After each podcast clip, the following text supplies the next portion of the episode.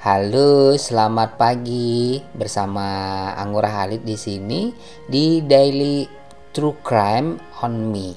Nah, jadi di episode yang pertama kemarin itu membahas uh, mencoba dunia podcast. Nah, jadi masih melanjutkan di episode yang pertama. Dalam episode yang kedua kali ini. Jadi ini adalah history 27 Oktober 2022. Di mana kemarin itu saya dimulai dari bangun pagi jam setengah 9 pagi. Itu cukup siang sekali ya. Itu kejahatan yang sangat hakiki sekali pada diri saya sendiri saya bangun jam segitu itu sangat kesiangan sekali Nah, jadi ceritanya waktu malam itu saya terbangun jam 2 malam. Mungkin ini juga sudah saya ceritakan di episode yang pertama karena kucing saya indukan si Casey ini malam jam 2 itu gedor-gedor pintu ngeong-ngeong di depan kamar. Akhirnya saya buka pintunya dan ternyata setelah dia makan di gudang atau di kandang itu dia keluar lagi. Nah, karena terbangun jam 2 pagi itu sampai jam setengah 3 saya belum tidur. Jadi buka laptop, cari-cari ya referensi bagaimana pengembangan diri untuk meningkatkan subscriber dan view di channel YouTube saya dan lain sebagainya. Nah, akhirnya jam setengah tiga itu saya tidur dan Ternyata saya terbangunnya jam setengah sembilan pagi. Nah, jam setengah sembilan pagi itu saya sadar bahwa sebelumnya itu eh, bokap itu pergi kerja. Saya pikir saya kedengeran suara motornya dia berangkat kerja. Saya pikir dia berangkat ke mana gitu cari sarapan atau ke pasar atau ke warung depan gitu kan. Ternyata kok nggak balik-balik ya? Wah begitu saya kebangun saya lihat di handphone itu jam setengah sembilan gitu. Waduh berarti saya kesiangan ya. Ya ini suatu contoh yang tidak baik. Ini kejahatan hakiki yang sangat tidak baik. Tidak pantas kalian contoh Kemudian setelah saya bangun, jadi seperti biasa aktivitas saya itu ya membereskan tempat tidur, jemur spray, sapu-sapu kamar. Lalu setelah itu saya ke gudang seperti biasa membersihkan ya pasir pup untuk dua bengal jantan yang masih setia di gudang ya memberi dia makan memberi dia minum sambil saya masak air panas untuk mandi Nah, setelah itu semua beres, saya kembali ke laptop saya.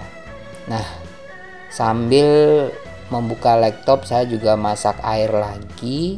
Ini untuk buat sarapan. Jadi sarapan kemarin itu saya makan oatmeal. Oatmealnya itu kering, saya pakein 4 sendok ya. 4 sendok terus isi air panas, udah terus minum kopi. Jadi sarapannya itu oatmeal kemarin dicampur dengan bumbu-bumbu rendang yang sudah saya masak sebelumnya atau di hari sebelumnya itu. Jadi makannya itu untuk sarapan. Nah, jadi kemarin itu kan saya sangat penasaran gimana sih cara untuk podcast ini biar nggak berbayar seperti itu kan. Jadi saya kan ingin mencoba dulu seperti apa dunia podcast perkembangannya. Kemudian mungkin ya paling tidak kan kelihatan ya eh, prospek ke depannya itu bakal seperti apa. Apakah bakal menghasilkan profit atau hanya untuk sekedar sharing hobi aja atau seperti apa gitu kan. Jadi sharing-sharing sharing cari-cari google googling jadi kemarin itu dapatlah kode free satu bulan di RSS untuk uh, paket yang boleh dibilang premium lah ya. Jadi yang bisa upload unlimited episode seperti itu kemudian juga bisa connecting ke sosial media lainnya seperti Spotify dan yang lain sebagainya ya. Jadi di situ juga udah saya share juga ya kan ke Spotify. Jadi kalian mendengarkan podcast ini ini bukan hanya bisa didengarkan melalui noise tapi juga bisa di Spotify, kemudian Amazon Music, lalu Apple Podcast, kemudian ada juga di Samsung Podcast dan lain sebagainya. Jadi hampir semua podcast itu eh, maksud saya media sosial podcast itu saya share di sana. Jadi semua sudah available di sana seperti itu. Nah, jadi kemarin setelah cari-cari uh, dapat kode promo itu ya lumayan seneng juga ya kan? Uh, satu bulan oke okay lah. Jadi kita bisa mencoba selama satu bulan ini. Seperti apa sih perkembangannya? Apakah ya boleh dibilang ini kan saya dunia baru ya. Dunia podcast ini saya tidak uh, ada gambaran ini seperti apa prospeknya. Seperti apa nanti pendapatannya atau segala macamnya saya juga belum tahu arah ke depannya seperti apa. Yang penting ya daripada saya tidak ada kegiatan yang positif jadi ada baiknya ya ini saya jalanin dulu. Masalah nanti hasilnya ya ya next aja kita lihat ke depan seperti apa gitu kan. Toh ya pada prinsipnya kan kalau kita mau menanam pohon misalkan pohon rambutan itu kan nggak begitu langsung kita tanam besok langsung berbuah. Nggak juga kan? Jadi ya mesti ya ditanam dulu lihat umurnya disiram tiap hari dikasih pupuk dirawat. Nanti kalau udah beberapa bulan beberapa tahun dia baru menghasilkan buah rambutan. Seperti itu. Jadi mungkin saya berprinsip seperti itu aja ya. Mungkin saya jalanin dulu seperti apa nanti kalau mungkin ada prospeknya dalam artian mungkin banyak pendengar yang mengikuti follow subscribe di daily on true crime ini ya mudah-mudahan saya akan lanjut terus akan menjadi motivasi dan semangat saya terus untuk berkarya untuk menceritakan histori-histori kejadian yang telah saya lalui dari hari ke hari seperti itu.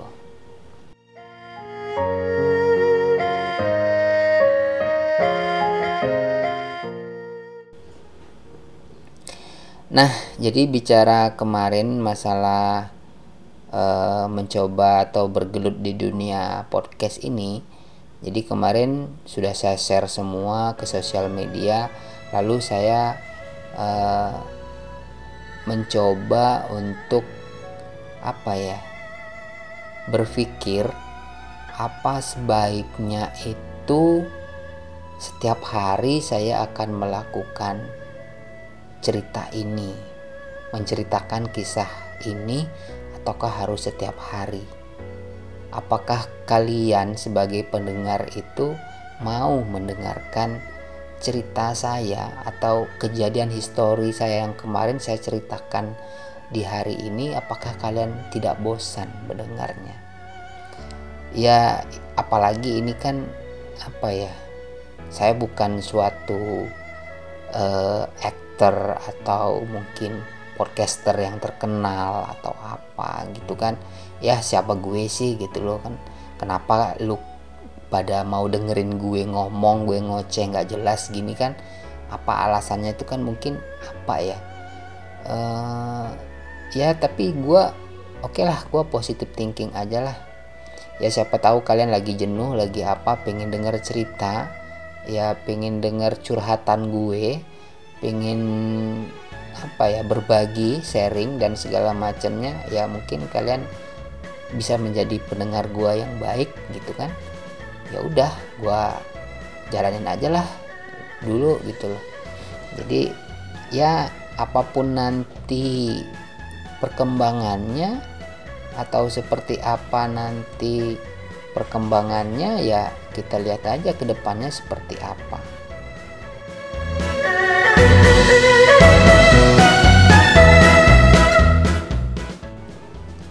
Nah jadi kemarin itu jam setengah sembilan pagi itu begitu gua bangun gua baca email ternyata ada email dari klien gua itu namanya Mr. Jonathan jadi dia rencananya itu mau bangun villa itu di daerah e, Nyanyi Nyanyi Beach di Tabanan jadi dia butuh QS untuk cek e, progress atau billing claim dari uh, buildernya dia atau dari kontraktornya dia karena dia ada di Hong Kong seperti itu. Nah, jadi ceritanya kemarin uh, saya udah submit untuk quotation ya, untuk penawaran untuk progress apa namanya reporting progress seperti itu karena itu memang bidang saya jadi udah satu mingguan baru kemarin itu di reply emailnya jadi dia bilang uh, oke. Okay, uh, eh, jadi dengan senang hati dia bilang saya menyatakan bahwa anda akan menjadi QS saya dalam project ini. Oke okay, saya bilang. Nanti mungkin dia akan menghubungin saya untuk lebih detail. Oke okay, jadi saya cuman balas kemarin that's great. Oke okay, thank you Mr. Jonathan. Gitu aja sih kemarin. Nah jadi masih belum menunggu update nya karena dia bilang uh, di email itu dia bilang bahwa dia masih menunggu fix atau finalisasi uh, dengan kontraktornya seperti itu.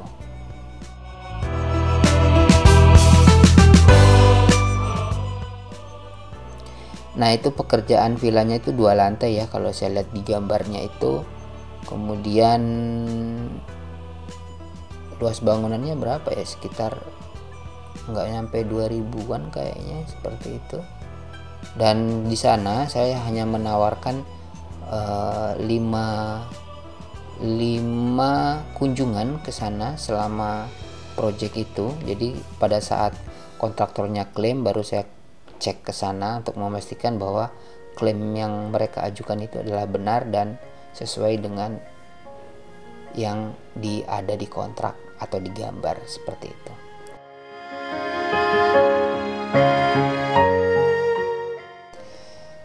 Nah, jadi kemarin ya seperti itu. Jadi kemarin sudah balas email itu dan tidak ada email-email lainnya yang masuk. Kemudian kemarin ya cek-cek di media sosial kayak OLX bagaimana dengan apa namanya iklan saya tentang ya QS ini apakah ada yang chat atau seperti apa? Sepertinya masih belum beruntung di hari kemarin. Jadi kemarin lanjut lagi untuk ya mem, apa namanya ya mengedit atau apa namanya? Ya setting-setting lah di di RSS itu kan banyak ya settingannya. Uh, konekin ke media sosial semua podcast itu kan banyak ya jadi setting-setting itu bolak-balik bolak-balik bolak-balik. Ya seperti itu sampailah. Kemarin tuh nggak berasa. Udah siang. Kemarin siang itu jadi saya makan nasi yang malamnya saya masak itu dengan rendang ayam kemudian dengan uh, sayur sop yang saya masak kemarinnya juga. Itu saya angetin untungnya paginya itu jadi saya makan pakai itu. Lalu masih ngelanjutin setting-setting dan segala macamnya itu untuk podcasternya itu.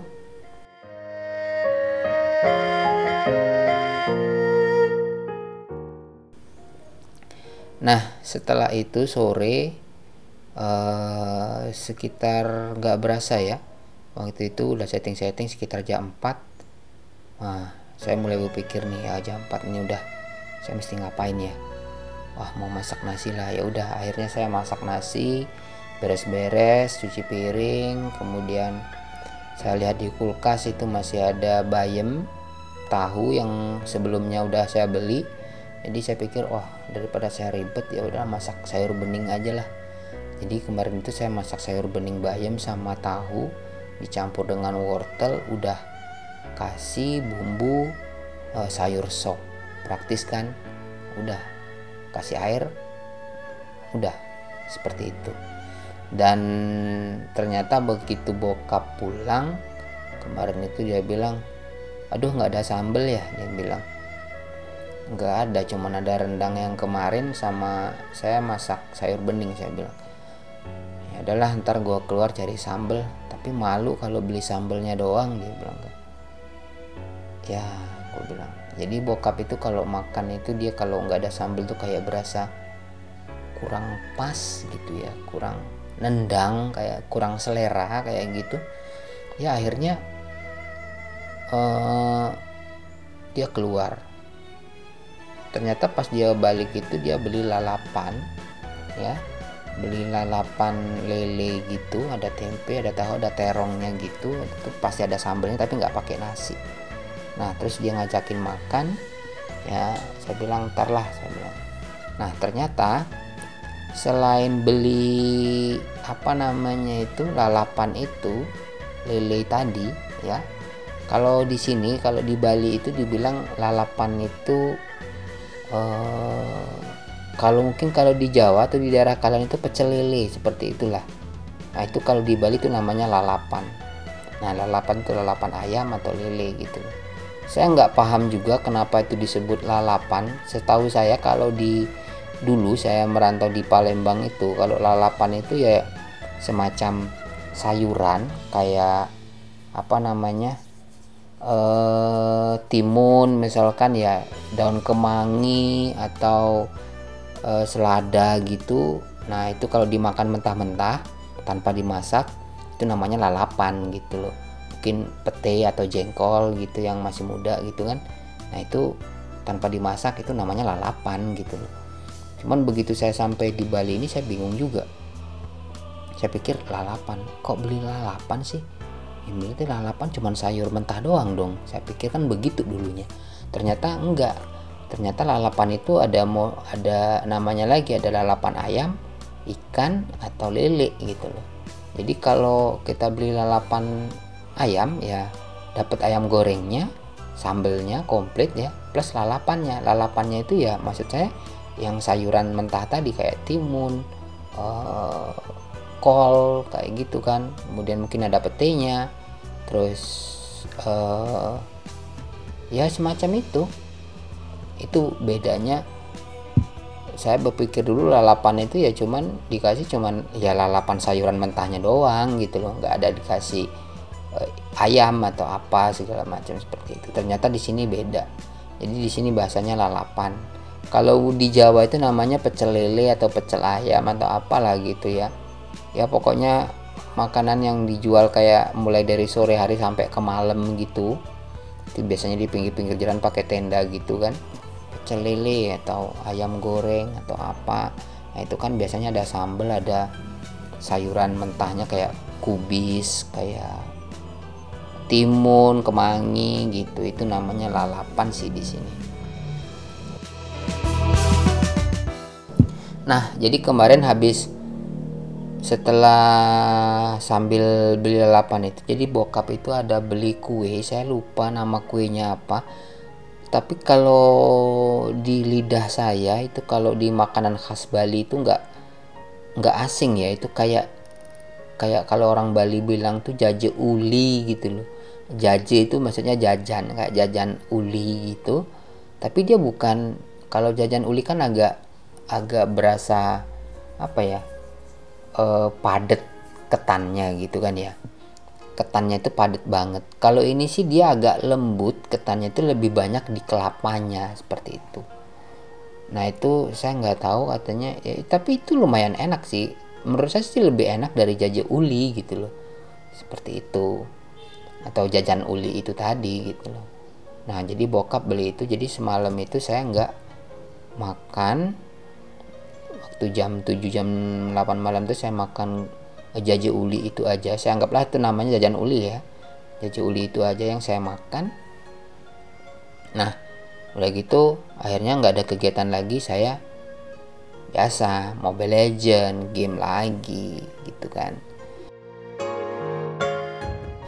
Nah beberapa kali main kemarin itu semalam itu kalah melulu udah di bintang 4 padahal kemarin itu uh, legend bintang 4 main terus kalah sampai dua kali lagi ya udah gua berhenti stop. Akhirnya ya udah gue tiduran. Nah di saat gue tiduran itu gue sambil nonton Netflix gitu kan filmnya itu keren sih semalam itu tapi nggak sampai tuntas gue nonton semalam itu. Jadi ceritanya itu filmnya itu itu ada seorang kayak agen gitu. Jadi dia kerja di home mart gitu kan nyamar kayak gitu. Terus dia itu ya kayak menebar kebaikan lah gitu. Jadi di di sana itu di sekitar sana itu ada polisi-polisi uh, yang korup lah ya pokoknya toko-toko itu dipalakin gitu kan harus setor sekian gitu kan. Kalau nggak nanti disabotase atau apa toko-tokonya itu. Terus ya mereka juga pengedar narkoba dan segala macamnya kerjasama dengan mafianya seperti itu kan. Nah jadi aku tuh nggak begitu nonton dari awal karena itu bokap yang puter uh, movie-nya kan. Jadi di situ tuh ada seorang gadis diculik sama mafia itu. Pas uh, sama dengan yang uh, orang yang bintang utamanya ini. Saya saya lupa namanya. Bintang utamanya ini warnanya kulitnya itu warna hitam gitu. Tapi nggak nggak asing lah. Maksudnya udah familiar banget sih dia sering main film ini kan gitu kan. Nah dia bilang nggak di situ diculik terus dibawa terus dia dikasih sebuah kartu nama gitu nah tiba-tiba dia datengin tuh tuh yang kasih kartu nama itu. Jadi itu kayak di sebuah restoran gitu kan. Itu ada lima orang tuh dibantai semua sama dia. Jadi sebelum dia ngebantai itu dia uh, kompromi. Dia bilang mana gadis yang kamu culik itu? Balikin ke saya. Maksudnya saya akan tebus dengan 9.800 US dollar dia bilang. Tapi itu ke kepala geng mafianya itu bilang katanya. 9800 itu cuman buat untuk dua minggu. Jadi selama dua minggu gadis itu udah menghasilkan 9800 lebih dia bilang. Jadi kalau kamu mau ambil itu gadis itu nggak usah bayar kamu datang lagi bulan depan. Dia bilang begitu. Oke dia nggak mau terima uangnya itu. Akhirnya si e, bintang utamanya ini mau keluar. Tapi dia ternyata nggak keluar dia cuma ngecek di pintu itu apakah keadaan aman atau enggak. Jadi dia balik lagi kan lima orang mafia yang di dalam itu kan udah siap-siap ada pakai pisau ada pistol ada macam-macam lah ya. Segala macamnya itu akhirnya langsung dibantai dalam kurun waktu 28 detik. Itu dibantai lima orang tuh mati semua nah ceritanya itu seru lah ya filmnya itu. Sampailah kepala gengnya yang di pusat itu mafianya itu datang ngelihat anak buahnya itu mati semua dia just selidikin. Dia buka semua CCTV apa segala macam gitu kan. Uh, dia buka semua CCTV dia cek oh ternyata ada yang gadis itu ditanya siapa sebenarnya gadis itu? Siapa sebenarnya yang datang pada malam itu gitu kan. Pertama nggak ngaku terus didatengin akhirnya ngaku. Udah ngaku terus dibunuh tuh cewek. Terus akhirnya ketemu sama si bintang utamanya ini bos mafianya itu. Ketemu terus dia mau diculik gitu kan. Tapi dia udah tahu gitu kan. Nah jadi perdebatan perdebatan itu pertempuran pertempuran itu seru banget gitu kan. Nah di situ yang disayangkan itu dalam film itu kan polisinya itu di situ malah memihak ke uh, mafianya ini kan. Karena dia dapat persentase pembagian hasil berapa persen gitu kan. 15 atau 10 persen gitu kan perjanjiannya sama mafianya itu. Jadi kayak dia itu dapat dapat bonus dari mafianya itu. Tapi uh, semua kegiatan mafianya itu ditutupin gitu ya gue suka sih nonton film yang kayak kayak begitu yang ada ceritanya kayak begitu. Kayak apa ya kayak true story juga gitu kan. Padahal mungkin itu hanya fiksi atau ya cerita apa ya bukan bukan kisah nyata gitu kan. Nah ngomong-ngomong kisah nyata jadi apa yang gue ceritain ini dari tadi itu jika kalian masih mendengarkan cerita saya sampai detik ini ini adalah kisah nyata saya. Jadi apa yang saya ceritakan dari bangun pagi tadi sampai saat ini itu semuanya kisah nyata dan tidak ada yang saya karang atau saya apa ya tutup-tutupin lah gitu loh jadi itu semuanya memang ya real yang apa yang saya telah lakukan kemarin saya ceritakan hari ini seperti itu. Dan juga mungkin hari ini pun kisah hari ini yang saya lalui hari ini saya akan ceritakan besok hari gitu nah mungkin ada beberapa sisi negatifnya untuk yang kemarin yang pertama saya bangun kesiangan. Terus itu yang pertama. Segi positifnya itu ya saya masih penasaran bagaimana caranya mendapatkan eh, layanan free unlimited untuk RSS jadi saya dapat nggak pernah menyerah cari cari-cari dan segala macamnya itu. Akhirnya dapat kode dan segala macamnya itu kode promonya itu. Akhirnya dapat satu bulan. Ya lumayan lah ya kan jadi saya orangnya memang seperti itu. Jadi kalau udah penasaran dengan sesuatu itu saya oh harus dapat nih. Gimana caranya nih harus dapat nih? Ya udah cari dulu gitu loh. Berusaha dulu gitu loh. Kalau udah mentok nanti baru ya ya udahlah. Harus bayar ya bayar lah kan gitu kan.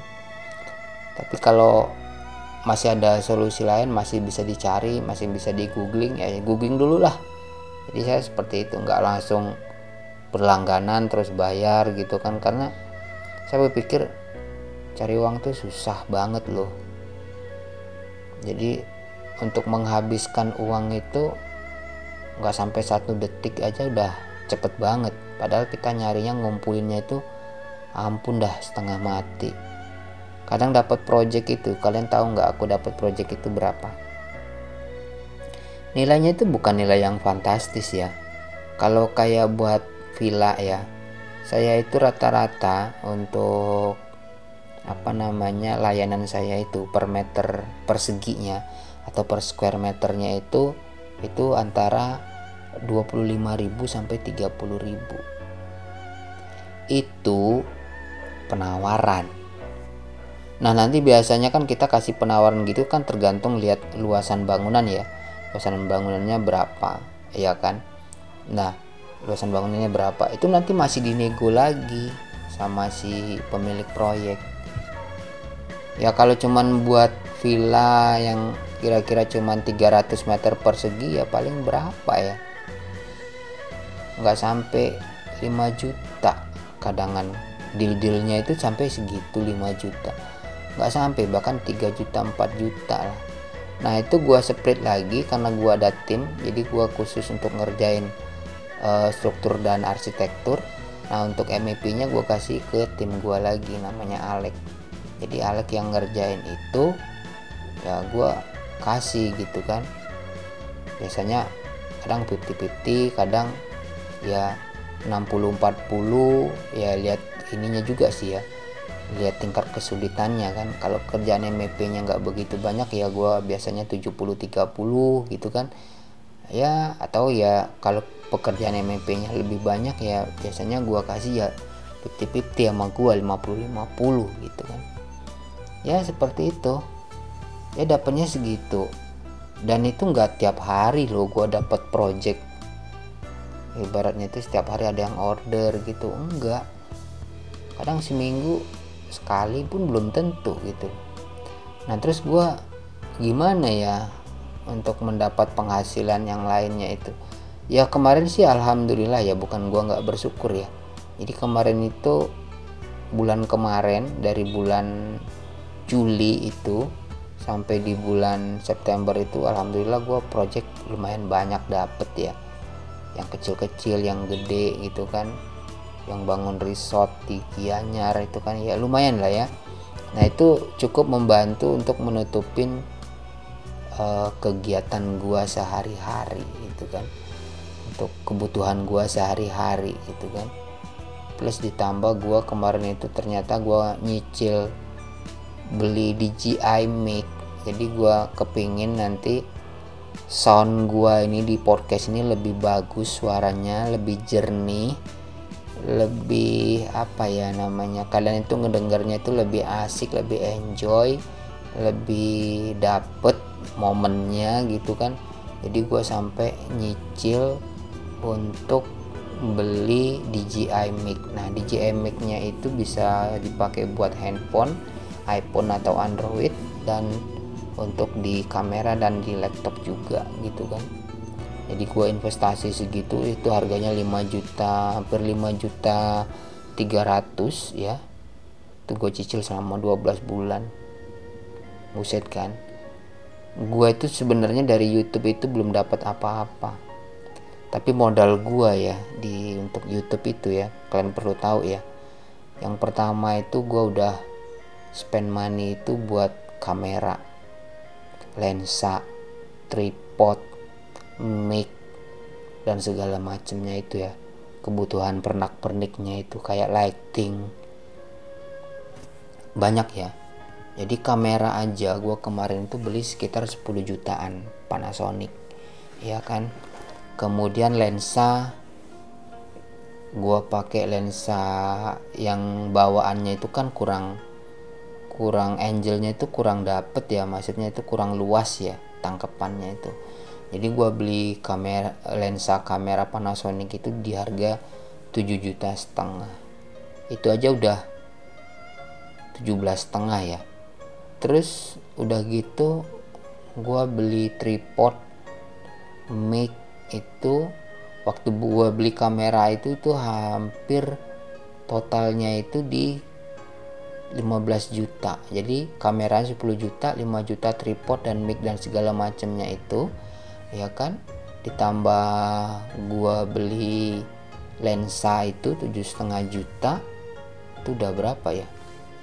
Dua dua setengah juta ya kan? Terus gua beli lighting godox itu kan saya lupa serinya itu.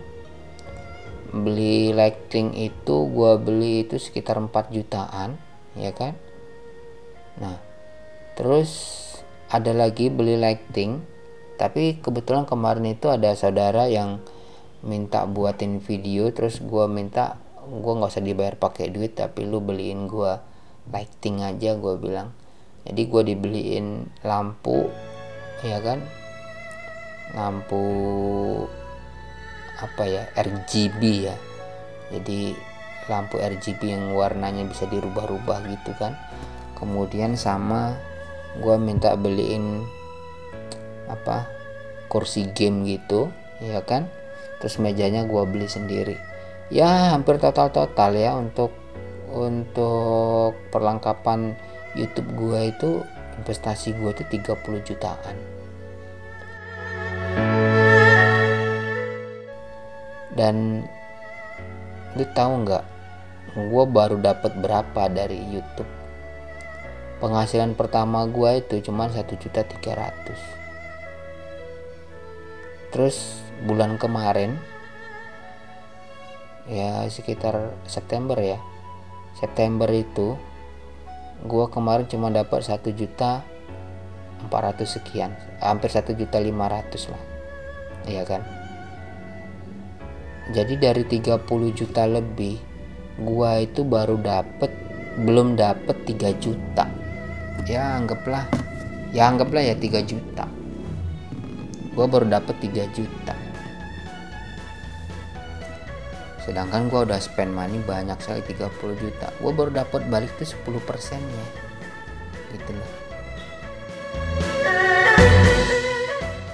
Jadi memang sebagai konten kreator itu apa pun ya mau youtuber mau podcaster apa pun itu itu perlu modal banget gitu loh kan. Ya memang sih bisa sih memakai uh, fasilitas apa adanya kayak handphone gitu kan ya bisa. Tapi kalau saya yang biasa memberikan narasi di youtuber saya itu memberikan informasi kalau videonya itu kurang bagus ya di tampilannya itu dari segi lighting dan segala macamnya itu kan yang nonton juga bakal sedikit juga gitu. Udah bagus kayak gitu aja ya menurut saya aja udah bagus kayak gitu tuh itu aja pun penontonnya masih kurang gitu jadi masih kalah dengan informasi-informasi yang dibagikan sama youtuber lain yang padahal informasinya itu sama seperti yang apa yang saya sampaikan gitu. Saya nggak ngerti ya kurang paham. Jadi saya lagi males banget untuk mencari tahu apa sih sebenarnya kendalanya gitu kan. Sebenarnya saya udah tahu tapi kalau saya untuk ngerubah itu semua butuh effort dan butuh apa ya perjuangan lagi gitu kan. Jadi kayaknya agak agak-agak gimana ya gitu. Kayaknya udah nggak kayak semangat dulu karena saya memang sekarang ini kan lagi kayak ada masalah gitu kan. Ya kemarin adalah sempat selisih sama klien gitu kan. Jadi kliennya itu mau nuntut dia minta balikin uangnya gitu kan. Nah jadi saya terbelenggu di masalah itu jadi beban pikiran saya tuh ada di situ terus jadi sampai saya bingung mesti ngapain. Terus uangnya ini mau balik saya balikin atau gimana gitu kan. Padahal kalau saya kalau nanti saya nggak dibalikin terus dituntut itu seperti apa? Ya pokoknya pusing deh. Ya selagi kasus itu belum terekspos ya. Maksudnya bukan terekspos ke media sosial atau apa ya. Maksudnya terekspos ke ke ranah dunia meja hijau gitu kan. Jadi saya tuh was-was masih. Ini uang saya balikin. Uangnya itu sudah ada. Sebagian udah saya pakai. Dan saya sampai ada pinjaman ke bank untuk persiapan kalau misalkan dituntut untuk harus ngembaliin uang tersebut gitu kan jadi udah saya siapkan uangnya juga gitu. Tapi saya belum belum ambil action untuk ngembaliin uang itu gitu loh.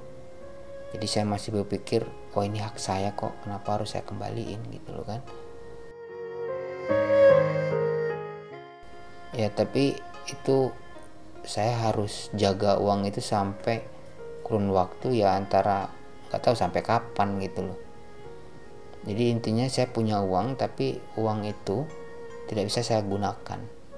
Sakit banget nggak? Lu masih mending lu nggak punya uang ya tapi lu masih bebas ngapa-ngapain gitu. Ketimbang lu punya uang ya kan? Tapi lu nggak bisa pakai itu uang. Lu cuman tahu oh lu punya uang di rekening lu sekian gitu loh. Tapi lu nggak bisa gunain itu uang gitu loh nggak bisa lu pakai uang itu buat ya buat apa kek yang lu mau gitu. Mau beli apa mau beli sesuatu buat happy atau buat apa gitu. Itu kayaknya gimana ya? Itu suatu hal yang menyiksa banget lo gitu. Punya sesuatu tapi tidak di bisa atau tidak bisa digunakan gitu loh sama aja lu kayak nggak punya gitu loh. Mendingan nggak punya sekalian jadi lu nggak kebeban gitu kan. Kalau lu nggak punya kan lu nggak mikir. Ya lu mikirnya ah gimana gue cari biar harus punya kan gitu. Tapi lu udah punya tapi lu nggak bisa pakai. Jadi lu berpikir buat apa gue punya tapi nggak bisa gue pakai? gitu. Kan bebannya beda loh beban mentalnya tuh beda gitu loh ya ini true story banget ya.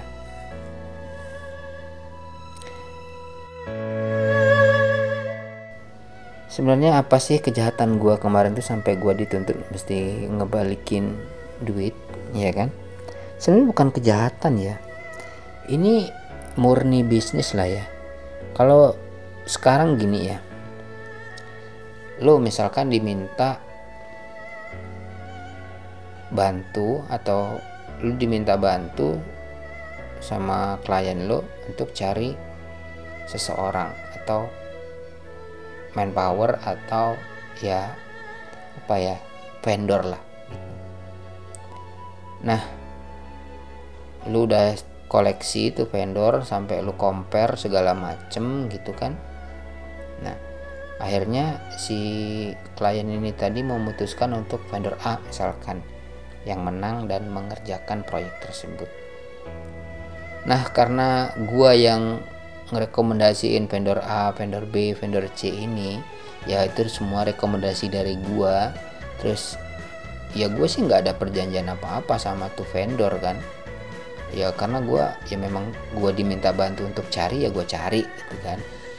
Nah karena di si vendor ini merasa dia apa ya uh, berterima kasih ke gue karena dia udah gue ikutin ke project klien gue gitu kan. Jadi dia adalah kasih uang terima kasih gitu. dan dia juga minta bantu untuk buatin uh, progress report. Karena dia kan kelasnya kan kelas bukan kelas kontraktor yang profesional yang nggak ngerti lah boleh dibilang kelasnya kelas tukang lah ya. Jadi dia nggak paham buat invoice. Ya paham paham buat invoice tapi reportnya dia nggak begitu paham. Jadi dia minta buatin itu gitu kan. Nah setelah itu dia kasih lah. Ibaratnya tuh jasa gue buat ngebuatin ngebantuin dia progress report. Nah tiba-tiba ini klien nggak tahu nggak ada hujan nggak ada angin saya nggak tahu juga ya mungkin ada beberapa beberapa vendor itu nggak suka sama gua gitu kan.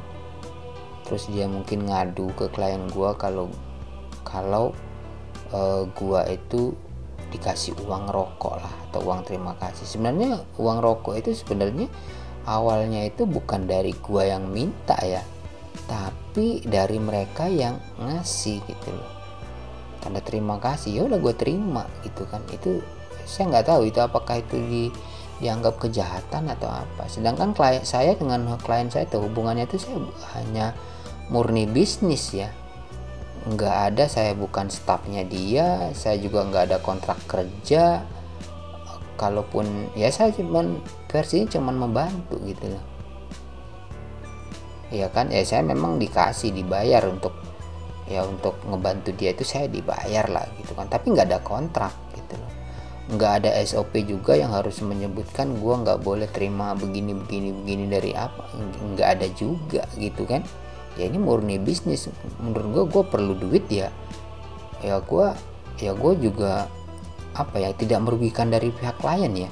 Soalnya gini kenapa gue bilang nggak merugikan dari pihak klien ya?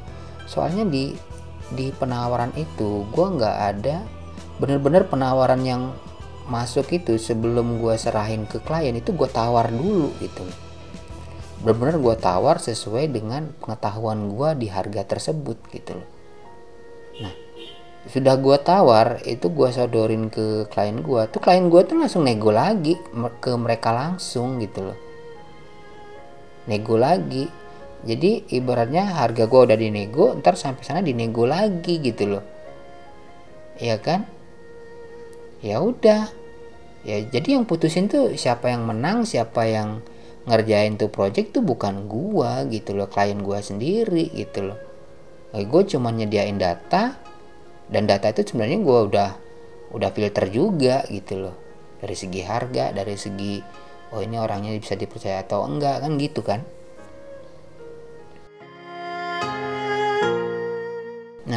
tiba-tiba si A si B atau siapa pun yang dapat project itu ya dia merasa berterima kasih kasih gua ya uang rokok gitu loh.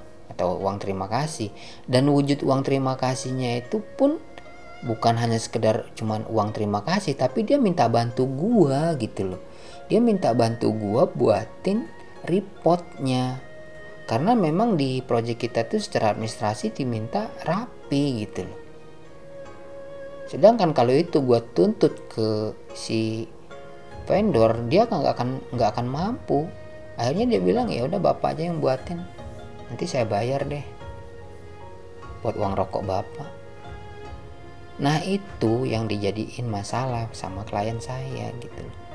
Jadi dia tuntut uang-uang yang sudah dikasih sama vendor itu ke saya itu dia tuntut minta balikin dan lucunya dia minta balikinnya itu balikin ke dia ke klien. Bukan ke vendornya. Harusnya kan kalau dia berpikir positif ya kamu nggak boleh terima uang dari sana dari itu apa pun bentuknya. Itu nggak bagus atau apalah menurut dia mungkin ya kalau secara bisnis ya atau apa gitu kan. Kamu balikin deh uang itu gitu loh kamu kalau mau perlu uang biar saya yang kasih. Kan harusnya bicaranya seperti itu ya. Karena kan saya udah membantu dia. Iya kan? Ini kalau ketemu klien yang bener kan harusnya begitu ya? Oh iya kenapa ya dia sampai terima uang rokok dari si vendor? Berarti uang yang saya kasih kan harusnya gak cukup berarti ya? Ya udah harusnya kan ya kalau minta balikin ya ya kamu balikin deh uang yang kamu terima dari uang uang rokok yang kamu terima dari si vendor nanti saya ganti. Kan harusnya seperti itu ya. Tapi ini enggak dia malah nuntut balikin uang itu ke saya dia bilang. Lah si vendornya aja nggak keberatan gitu loh ngasih gua itu karena dia merasa gua bantu gitu loh. Loh kok kenapa kok klien gue itu yang keberatan? Dan minta balikinnya itu ke dia. Kalau balikin ya harusnya gue balikin ke vendornya dong yang ngasih dong. Bukan ke klien gue dong. Kan aneh nih orang. Nah perihal tersebut nih dia mau ngajak gue berantem di meja hijau gitu. Ya secara gue nggak ngerti hukum ya bukan orang punya duit juga buat sewa pengacara atau apa segala macam ya. Gue ambil diem aja dan ya diem gue itu stres gue itu tapi ya daripada gue stres berlarut mikirin itu ya sambil cerita kayak gini ke kalian kan gue ada baiknya juga kan. Mungkin kalian yang ngerti hukum ngerti apa coba deh di kolom komentar kalian komen solusinya seperti apa ya. Seperti itu. Oke mungkin cerita hari ini udah terlalu panjang ya. Nyambung ke mana-mana setelah podcaster kita ngomongin film setelah ngomongin film kita ngomongin ya klien gua project gua gitu kan uh, kisaran harga yang gua dapet dan segala macamnya ini buat pengetahuan kalian juga gitu kan ya memang kalau kerja itu kalau berhubungan dengan pihak pertama, pihak kedua, pihak ketiga itu memang agak sedikit ribet ya. Sebenarnya memang yang tidak berisiko, tidak ada yang tidak berisiko sebenarnya gitu. Semua setiap pekerjaan itu ya berisiko gitu loh. Kadang kita udah bener aja pun masih salah di mata orang gitu. Apalagi kita yang benar-benar salah gitu kan. Yang kita bener aja udah dianggap salah. Jadi temanya intinya yang gua dapet kerja dari klien gua itu ya gue tuh selama tiga bulan ini masih cerita penyesalannya selama tiga bulan gue ngebantuin dia siang malam 24 jam tuh project biar gimana project itu berjalan dengan baik gitu kan. Gue cuma dikasih uh, dibayar bulanan ya kan? Gitu kan 24 jam gue kerja gitu kan. Siang malam gue bantuin biar project itu sukses gitu kan. Tapi karena gue cuman terima uang dari si vendor ini itu semua jerih payah gue selama tiga bulan itu itu dianggap nihil. Jadi gue dicap negatif negatif dan negatif. Gitu tidak ada positifnya lagi buat gue di mata dia itu kan. Padahal gue itu udah bantu dia itu siang malam 24 jam ya kan? Tapi apa? Apa hasilnya? Tagihan gue terakhir itu nggak dibayar tuh 13 juta setengah nggak dibayar sama dia. Boro-boro dibayar malah dia minta balikin uh, uang yang gue terima dari vendor itu balikin ke dia gitu. Aneh kan? Ya gue sih masih bertahan nggak mau ngebalikin. Karena si vendornya merasa si vendornya pun gue hubungin dia nggak ada minta balikin gitu. Karena itu memang ya uang terima kasih mereka pertama karena gue ngebantuin dia buat invoice dan progress gitu bukan buat yang lain-lain ya. Nggak ada ya. Seperti itu. Tapi dalilnya si klien gue itu dia berpikir dengan uang yang gue terima itu gue itu menurutnya dia gue itu naikin harga. Padahal enggak. Kalaupun gua naikin harga kan dia nego lagi. Yang nego lagi kan dia. Yang putusin si A si B si C siapa pun yang dapat kerjaan itu kan bukan gua dia. Iya kan? Gue cuma nyiapin data. Ya kalau misalkan ah, anggaplah ya gua anggaplah ya gua naikin nih harga. Gua tahu nih gua naikin nih harga gitu kan? Lah kan udah nego juga gitu tuh harga. Kalaupun udah gua naikin kan lu nego juga tuh harga dan semua harga vendor itu kalau di compare dengan harga-harga vendor yang lain ya dalam artian di project yang lain harga itu masih rendah kok. Masih murah banget gitu loh. Tapi dia merasa gue itu naikin harga gitu. Ya bego aja sih gue bilang ke klien gue gitu loh. Ya kalau lo merasa gue nipu lo gue naikin harga harga lu mahal ya lu aja yang bego ya lu aja yang nggak ngerti harga gitu kan. Kenapa lu nggak nego banyak-banyak? Kan gitu kan. Kesel kan gue akhirnya. Padahal gue itu udah filter. Vendor A, vendor B, vendor C itu sebelum gue setor datanya itu gue nego dulu. Eh lu harga lu segini kemahalan. Gila lu kasih harga segini. Klien gue tuh bukan orang yang nggak ngerti harga. Gue gituin diturunin harganya. Nah sampailah fix harganya benar-benar harga yang sewajarnya gitu kan baru gua kasih ke klien. Nah di situ klien gue tuh nego lagi gitu loh. Di mana gua mau naikin harga coba.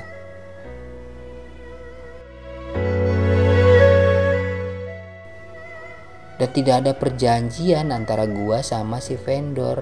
Ntar misalkan iming-iming ntar kalau gua menang pak bagian bapak sekian persen. Nggak ada begitu. Semuanya berjalan normal ya memang ada beberapa vendor itu nawarin gue begitu tapi gue bilang lu nggak usah pikirin masalah itu gue bilang. Lu selesain aja kalau misalkan lu yang dapat nih kerjaan lu jaga nama baik gue iya kan? Ya kan? Lu kerjain nih project sebagus-bagus mungkin sesuai kontrak lu. Lu sampai bilang begitu. Lu nggak usah janji A janji B deh gue bilang gue sampai sampai ngomong kayak begitu loh. Ya memang setelah mereka menang memang mereka ya kasih gue gitu tapi kan itu bukan perjanjian gitu loh. Bukan perjanjian di awal gue gue minta jatah sekian sama si vendor enggak. Memang mereka gue udah tolak pertamanya itu. Tapi dia bilang pak gue ngasih ini bukan karena fee proyek loh pak karena bapak udah ngebantuin saya ngebuatin progresnya. Karena saya nggak ngerti komputer. Saya bayar bapak buat ini bukan buat fee bapak. Karena saya yang menang proyek. Dia sampai bilang begitu ya oke gue terima gitu loh. Ya karena emang bener gue ya bukannya gratis buat report itu gitu loh. Butuh effort gitu loh